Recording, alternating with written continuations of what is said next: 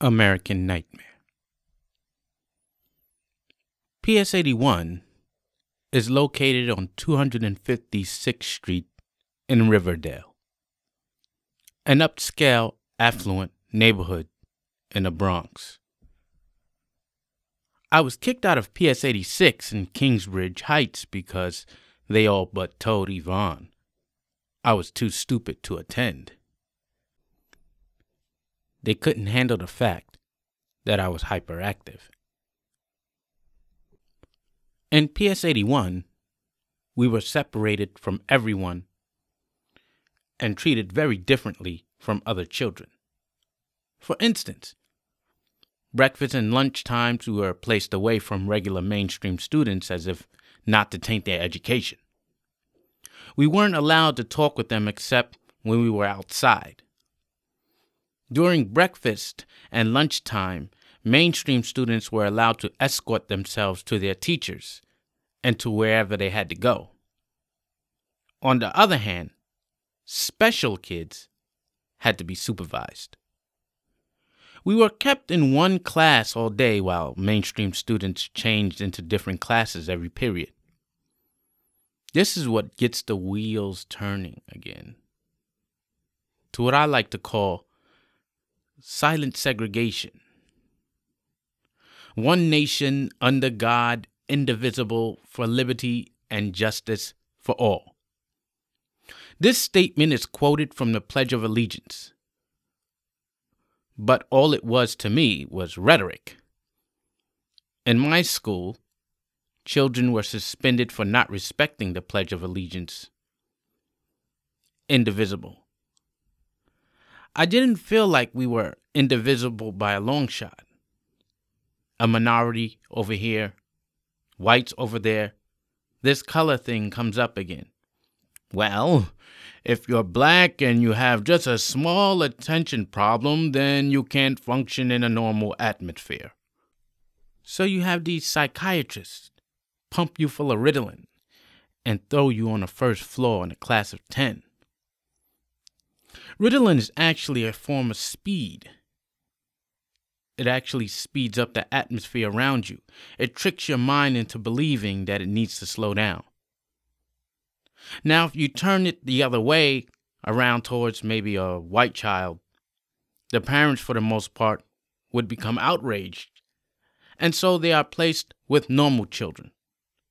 The problem is that minorities accept these standards and let their children be placed in these situations, in my opinion. Do you know what happens after this? It makes them feel different. It makes them feel separated. Who wants to function in a classroom when they are isolated? I felt it was an exception to me because conditions were worse at home, but no matter if you come home from bad situations, you shouldn't have to go to school to the same thing also.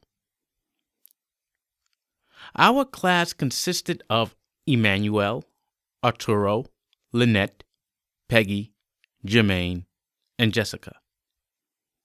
I had three best friends Benjamin, Ramel, and Thomas.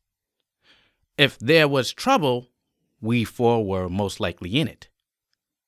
Peggy was the only white one, and whenever we had to go out of the classroom, we had to line up. We always had to line up according to our first names in alphabetical order. The regular education kids did not have to do this. Emmanuel, Arturo, Benjamin, and Jessica were Puerto Rican. Jessica was a sad case because she had these red blotches over her face.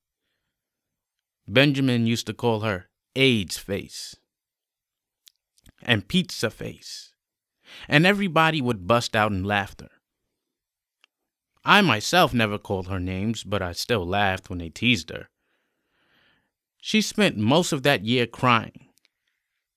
It can be remembered, though, that on the second year of her return, she came back gorgeous. All of the blisters on her face were gone, and the boys were speechless. Ramel was the leader of our group. Since he was the most mature, Lynette was in love with him. Well, then again, Lynette was in love with a different one of us at any given day of the week. Her love changed like the seasons. Benjamin was the clown of the group. He could make anyone laugh, and I often traded toys with him. I and he were the closest. Thomas was a strange boy. He was a bit on the feminine side. He moved and acted like he was not from our world. When I say world, I mean the boys' world. He often came to school in dress shirts buttoned all the way up to the top of his neck. He was an unusually handsome black child.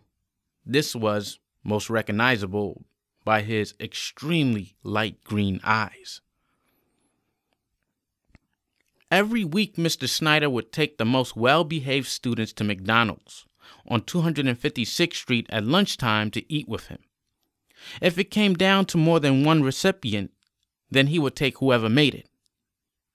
He would give us money to play games. Benjamin, Ramel, Thomas, and I rarely ever made it to McDonald's. It might have been twice out of about 38 weeks of school.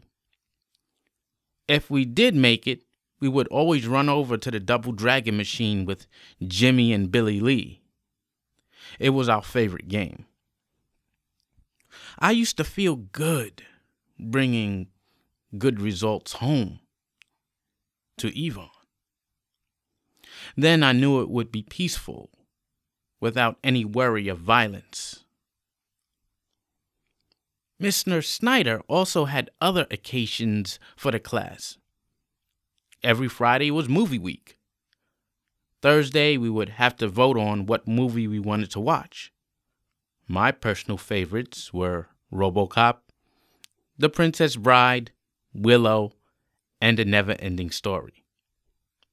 Every Friday after the movie, Mr. Snyder had a store in this huge wooden closet. There were many items books, watches, a Sony Walkman, Something came as cheap as a half a star for a sticker to 200 stars for a Nintendo. Of course, to get that Nintendo, a child would have to be good and save his or her stars for months at a time. The average kid got about four or five stars a week. If you were super good, which entailed finishing every work assignment earlier than usual, after you finish that assignment, not to be enticed to talk to your peers, sitting straight up, hands at all times folded, eyes straight looking towards the blackboard.